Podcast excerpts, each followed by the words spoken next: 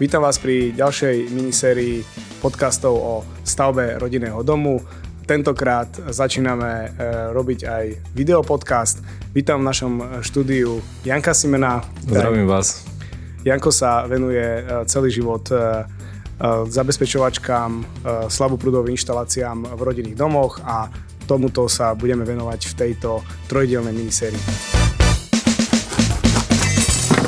tejto prvej časti sa budeme venovať e, elektronickým zabezpečovacím systémom, skrátene povedané zabezpečovačkám. Tak Janko, aby sme otvorili te, túto tému, čo to je a na čo slúži e, elektronický zabezpečovací systém? Tento systém slúži predovšetkým na neopravnený alebo vlastne zamedzenie neopravneného vstupu do nejakého, neviem, priestoru alebo nejakej domácnosti. My sa budeme baviť hlavne o rodinných domoch, lebo tento podcast vlastne poslucháči sú tí, ktorí stavajú uh, rodinné domy. Uh, keď si to teraz predstavím, to znamená, že som odišiel z tohto domu a nejako som zakodoval alebo som zapol tento zabezpečovací systém. Kde sa mi zobrazí ten alarm? Ako sa dozviem, že je tam nejaké narušenie toho objektu? Tak tento alarm samozrejme predovšetkým vyznačuje, no vlastne nám to naznačí na nejakej klávesnici, hej, kde vlastne zakodujeme tento systém. Prípadne vieme si ho nejakou SMS správou potvrdiť alebo tie novšie systémy už prípadne aplikáciou. A viem to aj napríklad napojiť na policiu alebo nejakú strážnu službu alebo niekoho? Samozrejme, podľa druhu e, objektu dajú sa tieto objekty zabezpečiť či policiou, alebo nejakou súkromnou SBS-kou, alebo prípadne iba ako volanie alebo SMS výstraha priamo zákazníkovi alebo upozornenia push-up notifikáciou cez aplikáciu. Uh-huh. A keď e, mám napríklad doma e, domáceho milačika, mám psa, tak vie to takto fungovať? Môžem zakodovať ten dom?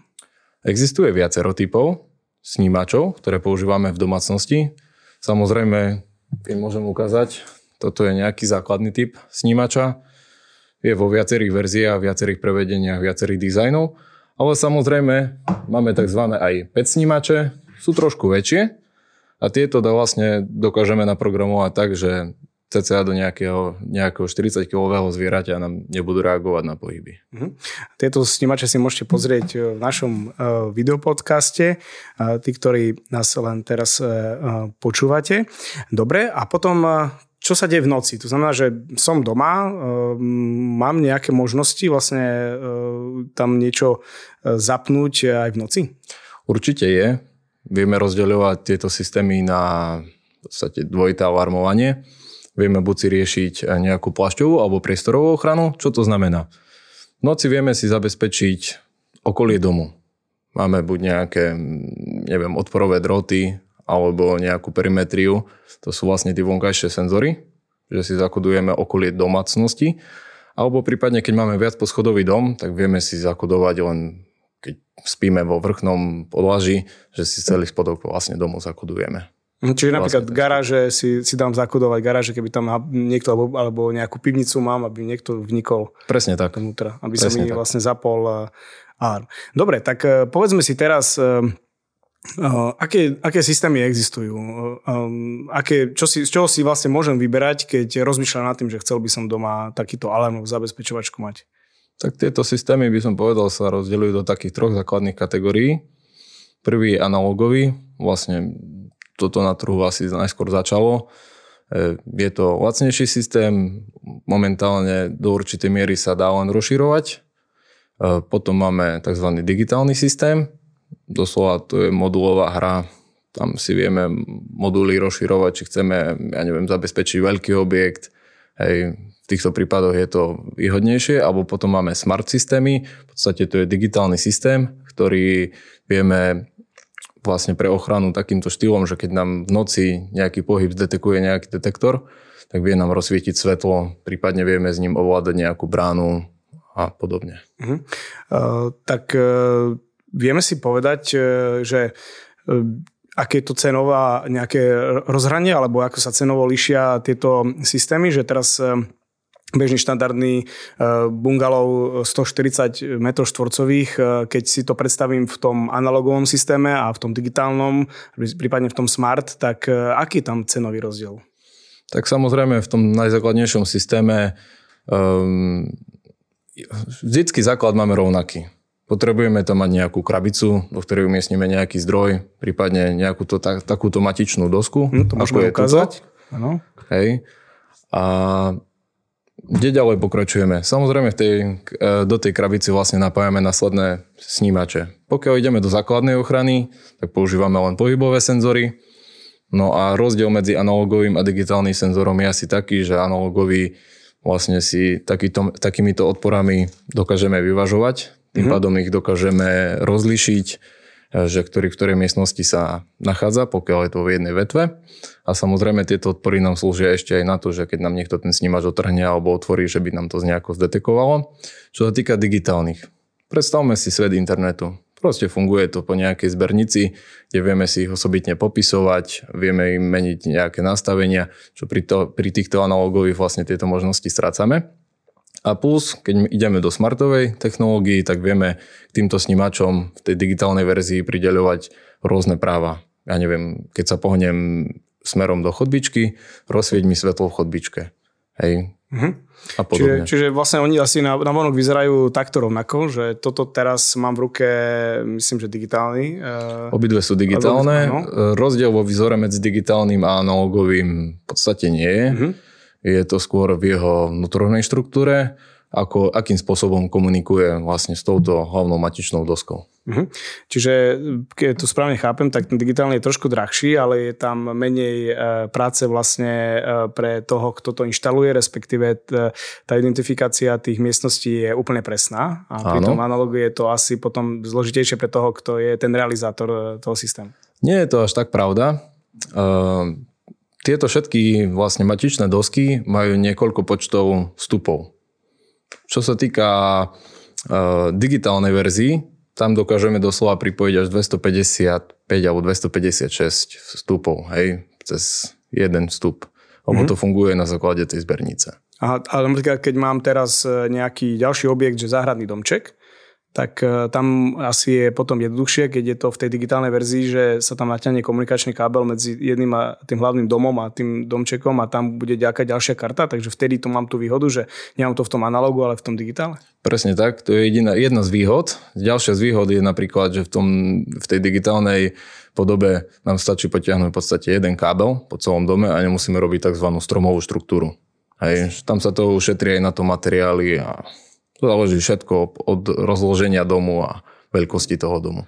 No a môžeme aj prejsť vlastne k tejto otázke, že ako e, mám teraz e, nejaký e, rodinný dom, ktorý má 4 obytné miestnosti, má kúpeľňu, má nejakú garáž.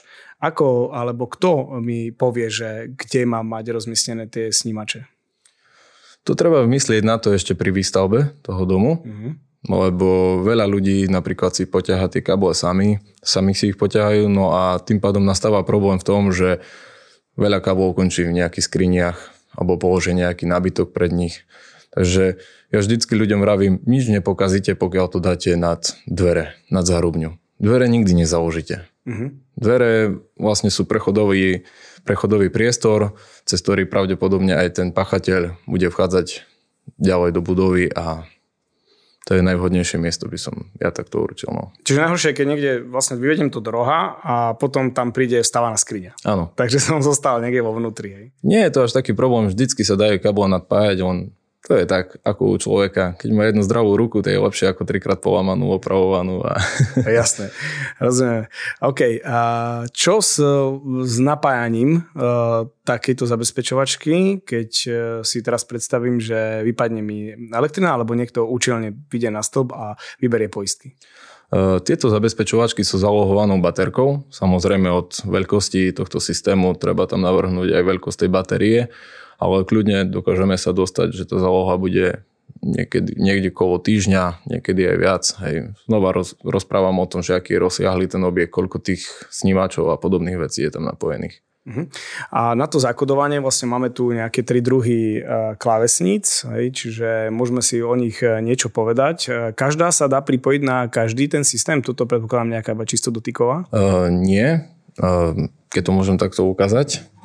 Toto je základná klávesnica. Nemáme tam žiadny informačný displej, proste len nejakým uh, blikaním nejaké kontrolky uvidíme, či ten systém kodujeme, dekodujeme. Samozrejme, každá klávesnica píska pri odchode od, a príchode. Hej, sú tam tzv. príchodové, odchodové časy. Táto klávesnica, eh, aj keď nastane nejaký problém alebo poplach, nám iba diodkou rozsvieti, v ktorej časti to je. Táto klávesnica je trošku rozsiahlejšia, na tejto kolesnici už máme displejík, vlastne, kde nám to konkrétne vypíše. Čiže nastal, že spálňa, hej, Áno, či nastal poplach alebo nejaký problém, hej, tuto pekne krásne vidíme. Toto by som nazval, že to je skôr doplnkový Táto? alebo dizajnový prvok. Hej. Je to o tom, že ľudia už nemajú žiadne tlačítko všetko funguje dotykovo. Sú väčšie, menšie prevedenia, sú v čiernej, bielej farbe vlastne vieme si to aj nejakú tapetu tam nastaviť ako doplnok domácnosti vlastne pre moderné domy ako stvorené. Áno, na zakodovanie vlastne je to jedno, či je tam e, čisto tlačidlová, e, tlačidlová e, tá klávesnička, alebo je táto dotyková. Áno, samozrejme, dajú sa rozšíriť niektoré klávesnice. Tento typ klávesnice sa dá napríklad kúpiť aj priamo s integrovanou čítačkou, že nemusíme používať na zakodovanie, odkodovanie nejaký kód, ale že si priložíme len svoj naprogramovaný čip a objekt nám dokáže zakodovať alebo odkodovať. Dobre, teraz poďme k tým etapám, že ja teraz uvažujem nad tým, že začnem teraz v marci, konečne dostanem stavebné povolenie a idem stavať, hej, takže kedy sa mám začať e, týmto zaoberať a kedy by som mal osloviť e, niekoho ako si ty, kto sa venuje vlastne zabezpečovacím systémom? Určite je vhodné ešte pred nejakými omietkami alebo niečím podobným, ale zároveň je vhodné, že by tá stavba bola zatvorená. Lebo väčšina ľudí tie káble používajú interiérové, hej, nerobia im dobre tie mrazy alebo vlastne vykyvy, teplo, priame slnko a podobne. Takže určite, keď prídu elektrikári ťahať hrubú elektriku, tak okolo nich je vhodné prísť aj naťahať tieto všetky slaboprúdy. Či už sa jedná o zabezpečovačku alebo iné systémy. Jasné.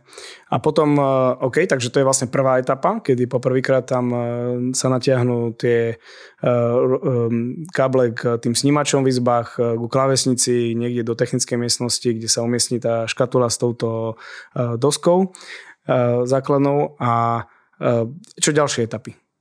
V podstate zabezpečovací systém má len dve etapy. Prvý je naťahanie tá hrubá robota, naťahanie tých káblov a druhá etapa je vlastne nahadzovanie tej technológie, či už v podobe tej klávesnice, snímačov alebo rôznych ďalších prvkov, ktoré sa tam dajú ešte dodať. No a následne programovanie tohto systému podľa užívateľa. Čiže to je vtedy, keď už mám vymaľované, alebo kedy, Presne čo ide tak. najprv maliari alebo snímače? Ja by som to dával po vymaľovaní. Sú tam rizika. Keď to ide pred vymaľovaním, keď niekto má, dajme tomu, tehlovú štruktúru domu, mm. tak tá tehla môže zašpiniť tú stenu. Ale tak keď zase, keď maliar je neporiadny, tak ho zašpiní a tak znehodnotí tento snímač. Uh-huh. Čiže to je ako, že či bolo skôr slepka alebo vajce. je to isté, čo má ísť, čo má ísť asi uh, skôr. Dobre, a takže tu sme si teraz povedali taký, taký celkový tento rozsah toho, že m, mm, kedy ako to robiť a čo ďalšie by sa, čo ďalšie sa dá alebo môžeme ešte pozapájať do tohto zabezpečovacieho systému? Tak ako som spomínal, dá sa robiť aj tá vonkajšia ochrana. Existuje vonkajšie snímače ako perimetria, odporové droty ako prechodové, niekde kolo plota. Ďalej dajú sa tam zapojiť vo vnútri všelijaké protipožiarné detektory, či opticko-dymové, alebo ja neviem, detektor vytopenia, magnety na okna, na dvere.